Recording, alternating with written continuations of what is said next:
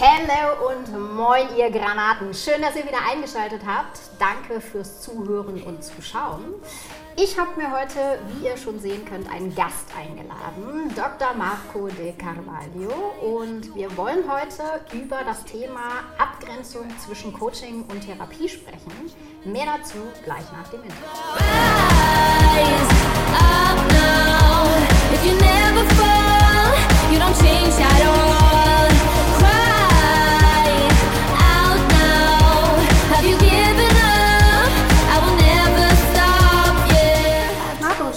Da bist. Ja, freue mich. Dankeschön. Dank, dass du meiner Einladung gefolgt bist. Vielleicht magst du dich noch kurz selbst ein bisschen vorstellen und ein bisschen was zu dir sagen, was du so machst äh, in deinem Alltag. Also ich bin Arzt und arbeite psychotherapeutisch in eigener Praxis in einem Vorort von Oldenburg. Bin 60 Jahre alt, verheiratet und erlebe meinen Beruf so als Berufung ja, und meine Arbeit nicht als Arbeit, sondern als Freude am Leben. Ja. Sehr schön. So soll das eigentlich auch sein, oder? Mhm. Ich finde auch, also wenn man das tut, was man liebt äh, und liebt, was man tut, dann kann das eigentlich keine Arbeit sein. Genau. Was ja. man gerne macht, macht man an der Regel auch gut und was man gut macht, macht man gerne. Genau, so sieht es aus. Ja, ich möchte heute gerne mit dir äh, über die Abgrenzung sprechen, also Coaching und Therapie. Der mhm. Begriff Coaching ist ja nicht wirklich ein geschützter Begriff. Nee. Ähm, und trotzdem finde ich es wichtig, gerade auch für euch da draußen, ähm, dass ihr ein Gefühl dafür bekommt, wann ist Coaching eine wirklich gute Idee und wann braucht es ähm, eher eine therapeutische Begleitung. Ähm, Marco, wie siehst du das?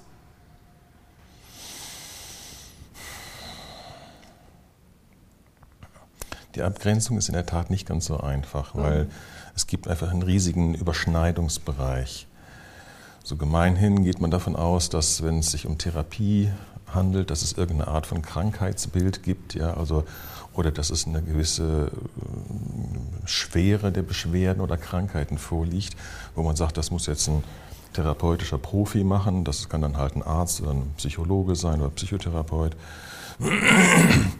Und Coaching ist der englische Begriff zu Beratung oder Begleitung, ist dann halt einfach ein Begleiter oder ein Berater. Ja? So, mhm. Und so, wenn man jetzt mal diese beiden Pole gegenübersetzt, dann hat man dazwischen einfach so etwas, so eine, so eine Grauzone, die sich nicht klar gegeneinander abgrenzen lässt. Ja? Und da hat man im Prinzip auch die wesentlichen Unterschiede, dass Ärzte und Psychologen einfach eine ganz andere Ausbildung haben, eine akademische Ausbildung, zudem auch eine erprobte Erfahrung im Umgang mit Menschen in Krisen. Ja, wenn Ärzte und Psychologen oder Psychotherapeuten, sagen wir mal, eine mehrjährige Ausbildung haben und Menschen in Krisen erleben, wo sie einfach zusammenbrechen oder wirklich akute Lebenskrisen haben, wo man mhm. akut intervenieren muss oder auch Patienten über einen längeren Zeitraum durch solche Krisen begleiten muss.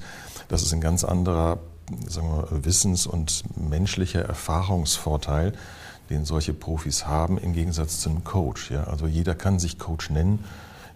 Ja, der Gärtner, der Fußpfleger, der, äh, ja. die Einkäuferin oder Verkäuferin oder wer auch immer, ja, Kindergärtner, mhm. jeder kann sich im Prinzip Coach nennen, das ist kein geschützter Bereich. Und wenn jemand sich da geschickt anstellt und sich da in eigener äh, Verantwortung entsprechend hervor getan hat oder äh, ausgebildet hat und ein gutes Geschick mit Menschen hat, da würde ich sagen, dass zum Beispiel ein Coach, der mit vielen Wassern gewaschen ist, ja, ähm, und viel Lebens- und Berufserfahrung aus verschiedenen Bereichen mitbringt, dass der durchaus einen Vorteil gegenüber einem Therapeuten hat, ja, egal welcher Couleur, der jetzt ähm, vielleicht so eine Schmalspur-Spezialisierung hat, ja, meinetwegen einer, der auf autistische Kinder spezialisiert ist oder so, ähm, der kann meinetwegen nach meiner Einschätzung Menschen in verschiedenen Lebenskrisen nicht annähernd so gut äh, begleiten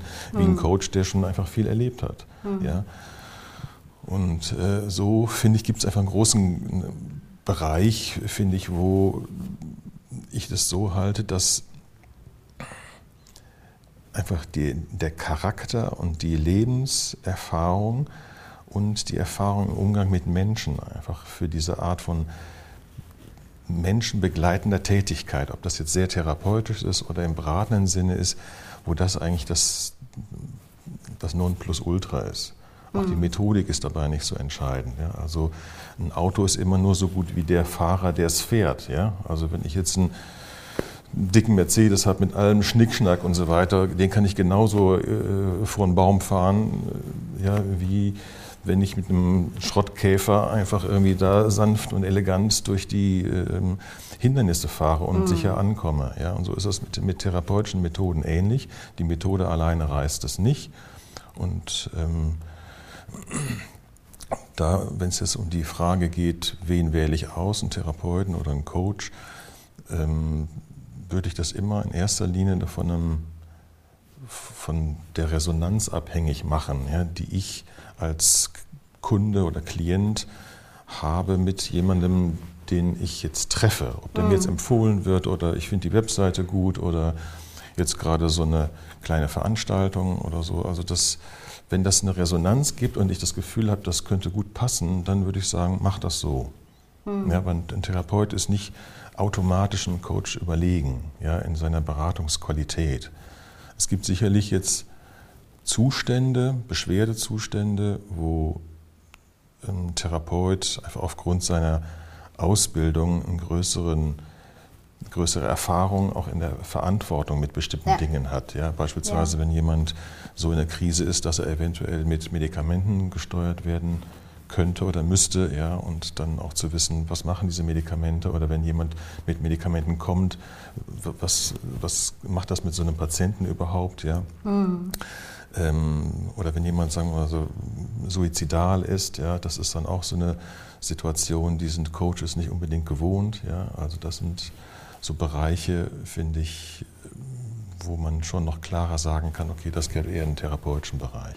Ja, ja. Ähm, finde ich ist ein gutes Stichwort, weil ähm, also ich habe damals in meiner Coaching-Ausbildung gelernt tatsächlich auch, dass bestimmte Themen einfach nicht in Coaching-Hände gehören. Und gerade wenn du jetzt auch sagst, ne, ähm, so suizidale ähm, äh, Personen oder auch ähm, Themen, ähm, äh, die auch ähm, ein, ein erweitertes Krankheitsbild vielleicht mit einer Medikation ähm, sich äh, darstellen und so weiter.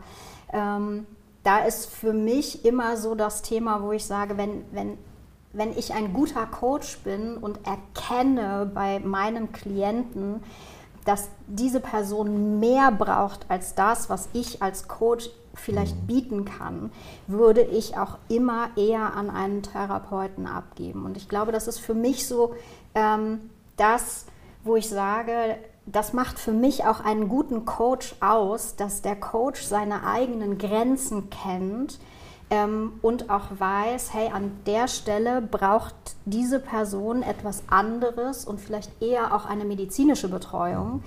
Das eine schließt für mich das andere nicht immer aus. Manchmal gibt es ja dann auch die Sonderfälle, dass du ähm, ein Coaching zum Beispiel auch parallel zu einer Therapie machst. Mhm. Dann vielleicht nicht unbedingt zum gleichen Schwerpunkt, aber begleitend dazu. Und da wäre für mich als Coach immer wichtig, dass die Abstimmung mit dem Therapeuten sehr eng ist. Ähm, also dass, dass alle voneinander wissen, dass es eine, eine offene äh, Konstellation ist, weil ansonsten natürlich nach meinem Verständnis, also korrigiere mich gern, ähm, wenn du das anders siehst, aber nach meinem Verständnis da durchaus sonst auch Dinge gegeneinander laufen können, dass das, was ich im Coaching mache, möglicherweise ähm, nicht auf die Therapie einzahlt oder auch umgekehrt. Hast du das schon mal erlebt? Das sind mehrere Themen. Also ich möchte mal zu der Abgrenzung bei Suizidalität eingehen. Also tendenziell gebe ich dir recht, ja. Also wenn das Thema Suizidalität irgendwie im Raume ist, da ist es manchmal sinnvoll, das abzuklären, ob jemand schon mal Gedanken daran hatte, sich umzubringen oder damit fantasiert oder sowas. Und hier gilt aber sowohl für Coaches als auch für Therapeuten, äh, sich sicher zu sein, ob man sich zutraut, mit sowas umzugehen. Mhm. Ja? Also auch nicht jeder Therapeut ist so einer Situation gewachsen. Ja? Es gibt manchmal Therapeuten, die sagen, okay, bloß nicht äh, sofort irgendwie Rettungswagen anrufen oder ja. irgendwie Einweisung in die Psychiatrie und so weiter. Da gibt es manchmal auch ganz ähm, höchst unangenehme äh, Szenarien, die sich dann entwickeln. Mhm. Ähm, es gibt aber auch Coaches, die vielleicht sagen wir, in der Betreuung von Jugendlichen, die alles Mögliche schon hinter sich haben, ja, also sehr lebenserfahren sind und sich da irgendwie durchaus heran daran trauen und das Gefühl haben, ich kann mit sowas umgehen. Das ist immer eine Frage, wie weit hat meine berufliche oder Lebenserfahrung mich so weit geschult, dass ich mit solchen Zuständen umgehen kann. Und das würde ich eigentlich so zum eigentlichen Maßstab machen. Manchmal, da weiß ich nicht, inwieweit äh, es zum Beispiel zu Haftungsregressen kommen kann, wenn hm. jemand sich in einen Bereich vorgetastet hat, für den er nicht wirklich ausgebildet ist. Das würde dann Coaches einfach anders treffen, wenn ja. sie jetzt sich mit sowas befassen. Insofern würde ich einfach aus einem Selbstschutzgrund dafür plädieren, zu sagen, Vorzugsweise lasse ich das in den Händen von Therapeuten, ja, aber das hat jetzt nicht notwendigerweise was mit der Betreuung des Klienten zu tun. Mhm. Ja, also ich denke, dass ein Klient einfach grundsätzlich dort aufgehoben ist, wo er das größte Vertrauen hat. Ja, ja ähm, und auch letztendlich für mich ein Stück weit, also wenn ich aus ich habe ja den großen Vorteil, ich kann ja aus zweierlei Perspektiven drauf gucken. Als Coachie, ähm, die ich selbst schon Coachings mhm. in Anspruch genommen habe in meiner Lebenskrise und auch jetzt als ausgebildeter Coach tatsächlich, ähm, wo ich sage, natürlich, das Vertrauen ist immer so das, das erste Andocken, weil wenn ich mich bei einem Therapeuten nicht wohlfühle, werde ich mich dem genauso wenig öffnen, wie ich das bei einem Coach tue ähm, den, der mir vielleicht nicht so unbedingt zusagt, nur mit dem großen Unterschied, dass ich den Coach ja sowieso in der Regel aus eigener Tasche bezahlen soll. Und wenn mir der schon nicht gefällt, mache ich das Portemonnaie ja gar nicht erst auf. Ähm, und letztendlich, was ich, ähm, was ich immer mitgenommen habe, ist, dass es im Coaching, dass da der Fokus eigentlich eher auf der Hilfe zur Selbsthilfe liegt. Und gerade wenn ich in, die, äh, in den systemischen Ansatz gucke, ne, die Grundannahme ist ja auch immer, der Klient trägt die Lösung in sich selbst und ich als Coach bin sozusagen in Anführungsstrichen nur sein Wegbegleiter dahin.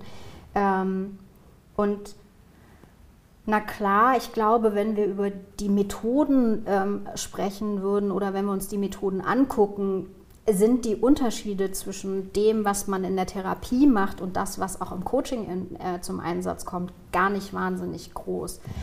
Ja. Mm, und ich stimme dir absolut zu, gerade was die Lebenserfahrung angeht. Ähm, ne? Also, na klar, ich kann einen Therapeuten haben, der super ausgebildet ist, wie du sagst, und super spezialisiert. Wenn der aber noch nie im Leben eine echte Krise erlebt hat, wird der mir wahrscheinlich weniger helfen können als jemand, ähm, der in dem Bereich ein bisschen mehr Erfahrung mitbringt. Nichtsdestotrotz finde ich es wichtig und gerade das ist ja auch für euch da draußen extrem wichtig, die ihr vielleicht nach Hilfe sucht und ähm, euch fragt, so hey, was mache ich denn jetzt und, und wen spreche ich eigentlich an? Ähm,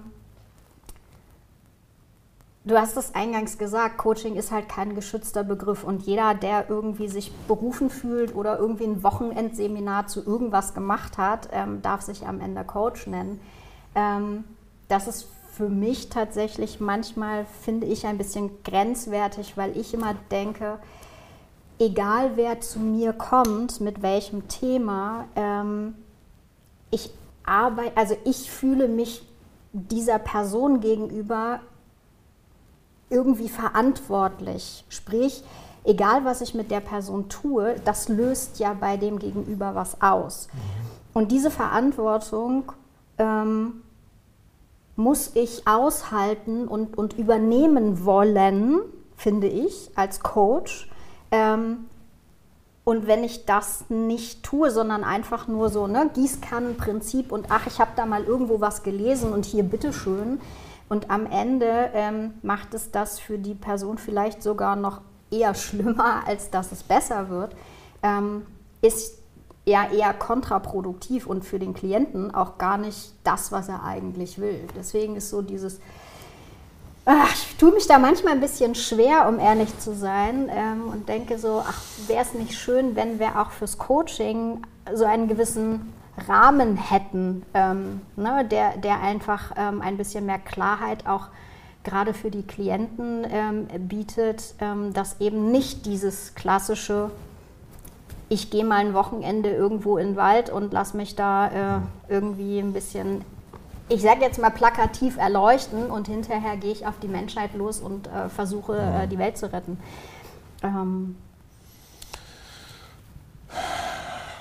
Ja, hier denke ich, dass es für einen Klienten, der nicht weiß, auf wen er sich einlässt, hilfreich ist, wenn er bestmöglich, sagen wir mal, den, das Profil eines Coaches oder eines Therapeuten kennenlernt, sei mhm. es durch die Außendarstellung, ja, äh, vielleicht auch durch die Erfahrung.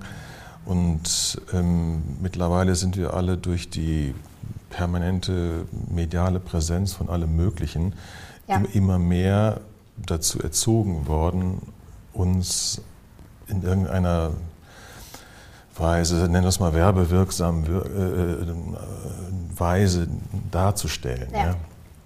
Und ähm, so entstehen einfach Resonanzphänomene, dass wenn ich eine Webseite sehe oder eine Visitenkarte oder eine Veranstaltung besuche oder ein Foto schon alleine, ja, hm. dass das in irgendeiner Form auf mich wirkt und ich fühle mich als Klient irgendwie angezogen, ja, und ähm, oder im besten Falle sind es gute Empfehlungen. Ja. Also ich würde mal sagen, 80, 90 Prozent meiner Patienten kommen durch Empfehlung. Ja. Ja. Da, alles andere, jetzt, was äh, Werbemaßnahmen angeht, das ist zwar, glaube ich, einigermaßen professionell gemacht und äh, ähm, aber es ist nicht das Entscheidende. Nee. Ja, so, und äh, Vertrauen, wie du eingangs sagtest, ist die, eigentliche Währung.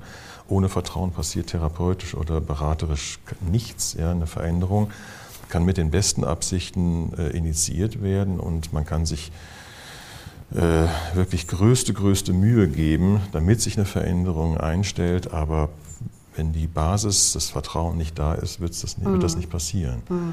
Insofern gibt es auch bei jeder beraterischen oder therapeutischen Begegnung immer auch so, sagen wir mal so, diese, dieses, dieses Momentum, so das, das Glück, das gerade so, es, es, dass es gerade in dem Moment gut passt. Ja? ja. Und dass ich gerade einen Impuls gesetzt habe, für den ich irgendwie offen bin. Ja?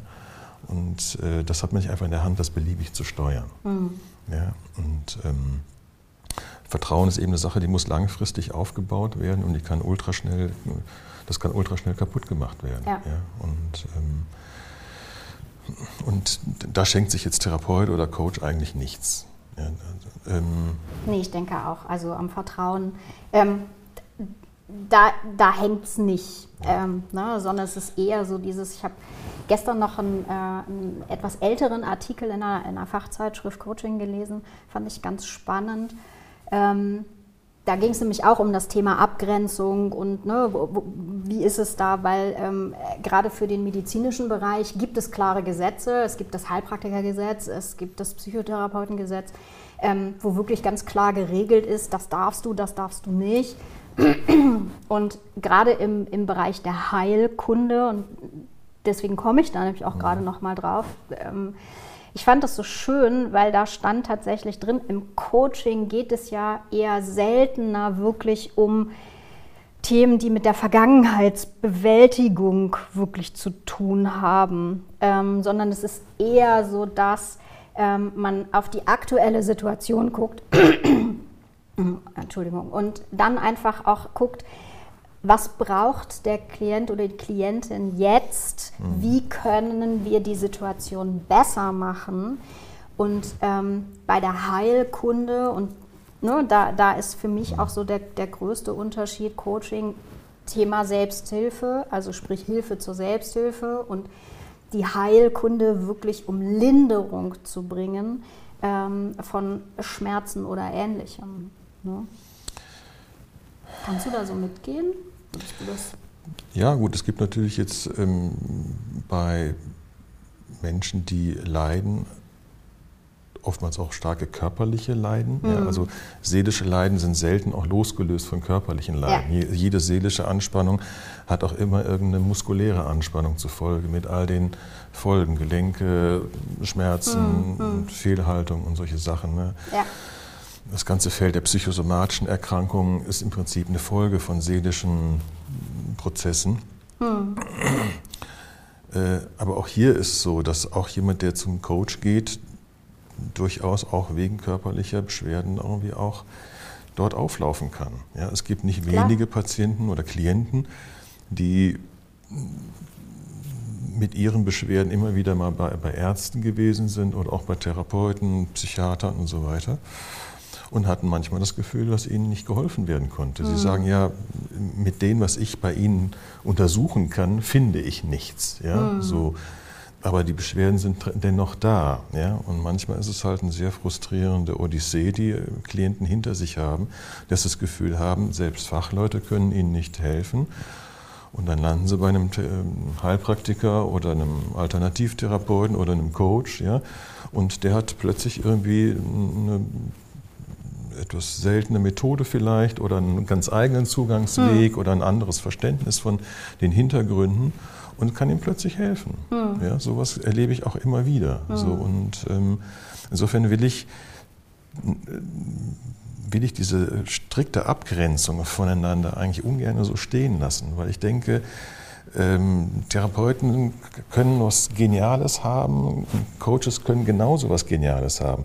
Und man hat bei Therapeuten und auch bei Coaches genauso manchen, die man so vielleicht auch als Pappnasen bezeichnen kann, die ja. einfach so in ihrem Beruf nicht gut aufgehoben sind ja, mhm. oder auch manchmal schwerwiegende Fehler machen. Dafür ist keiner gefeit. Und äh, das kann man im Vorfeld nicht immer sicher ausschließen.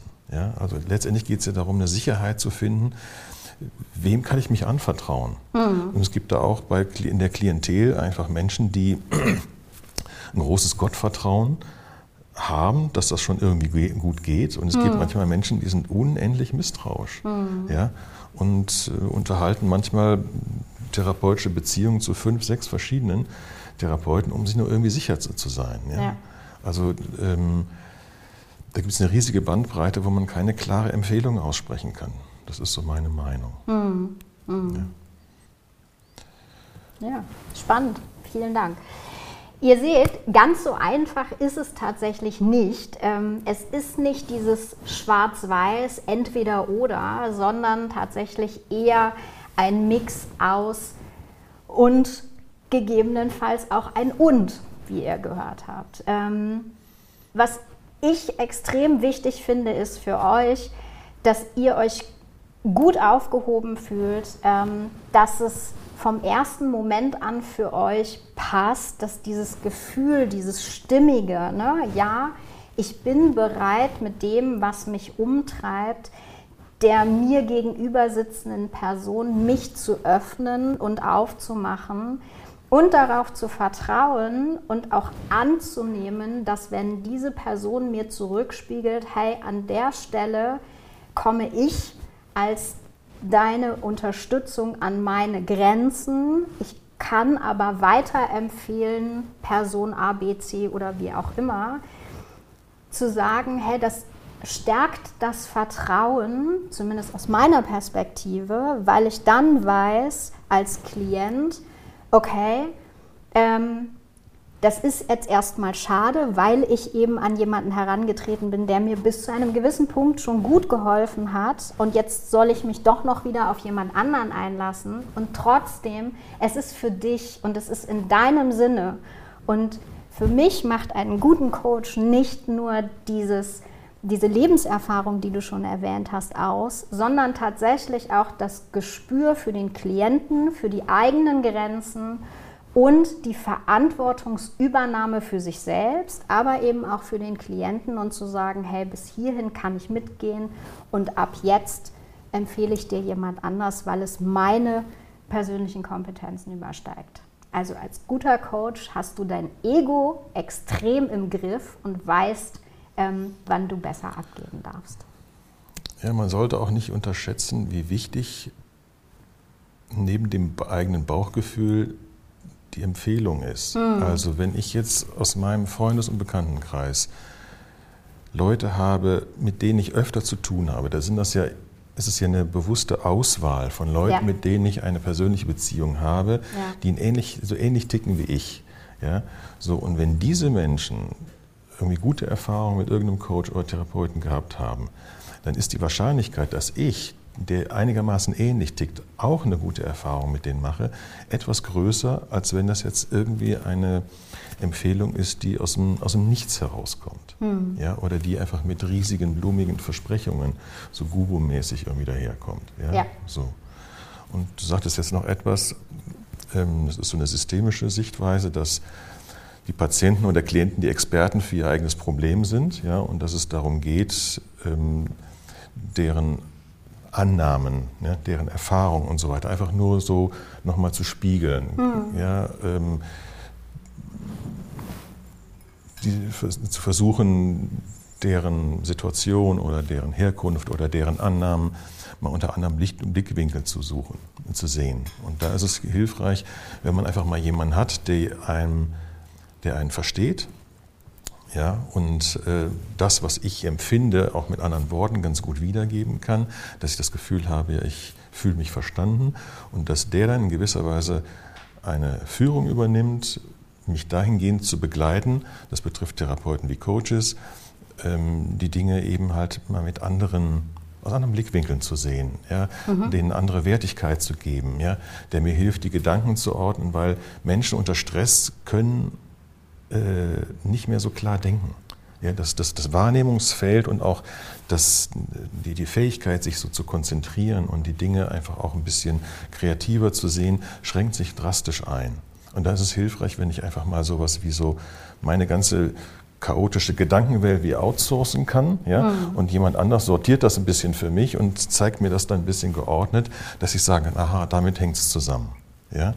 So, und da bin ich der Meinung, dass durchaus auch mehrere Berater, Coaches, Therapeuten nebeneinander durchaus auch ein Gewinn sein kann. Absolut. Ja, Absolut. Also manchmal arbeitet man mit Modellen. Ja, Coaches arbeiten vorzugsweise mit Modellen, die ein bisschen abstrakter wirken. Therapeuten äh, gehen vielleicht eher, sagen wir mal, in die konkrete Vergangenheit, so Kindheit, Beziehung zu Eltern, Geschwistern, hm. Familie und so weiter.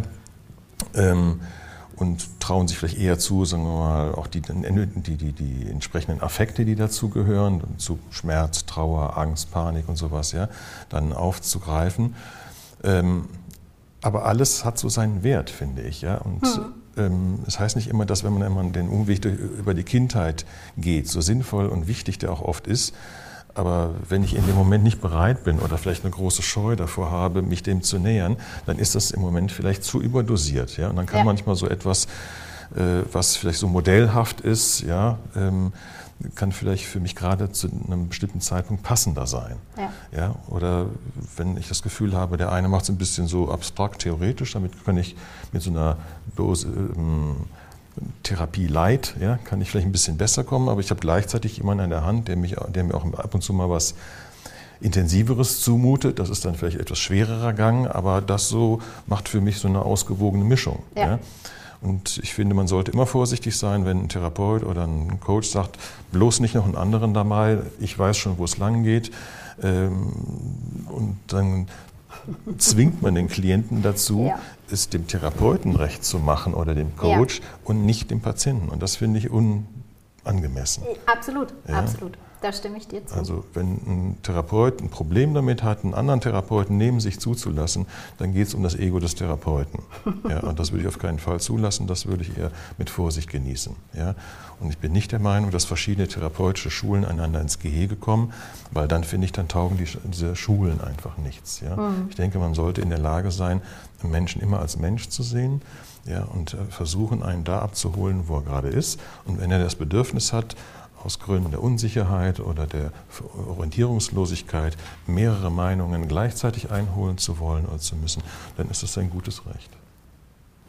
Vielen Dank. Das ist ein total schönes Stichwort zum Schluss. Mhm. Danke dir. Ähm, genau so sehe ich das auch. So kann ich da auch gut mitgehen. Ich glaube, ihr habt hoffentlich ein relativ gutes Gefühl dafür bekommen, ähm, wann ist was wirklich dran und egal egal wo ihr euch gerade befindet, der erste Schritt, weiß ich, ist immer der schwerste. Trotzdem, wenn ihr jemanden äh, im Internet oder wo auch immer gefunden habt, der euch anspricht, Geht einfach ins Erstgespräch. Ähm, ich sehe gerade aktuell ganz, ganz viele, ähm, die ein kostenloses Erstgespräch anbieten, um einfach auch erstmal ein Gefühl dafür zu bekommen. Ihr könnt euch sozusagen gegenseitig ein bisschen beschnuppern. Passt das wirklich, die Chemie? Ist der Auftritt, den ich im Internet äh, oder die Empfehlung, die ich bekommen habe, wirklich das, ähm, was zu mir passt? Und am Ende geht es ja um euch also traut euch, geht raus, sucht euch Unterstützung, wenn ihr sie braucht. Danke, Marco, dass du heute dabei warst.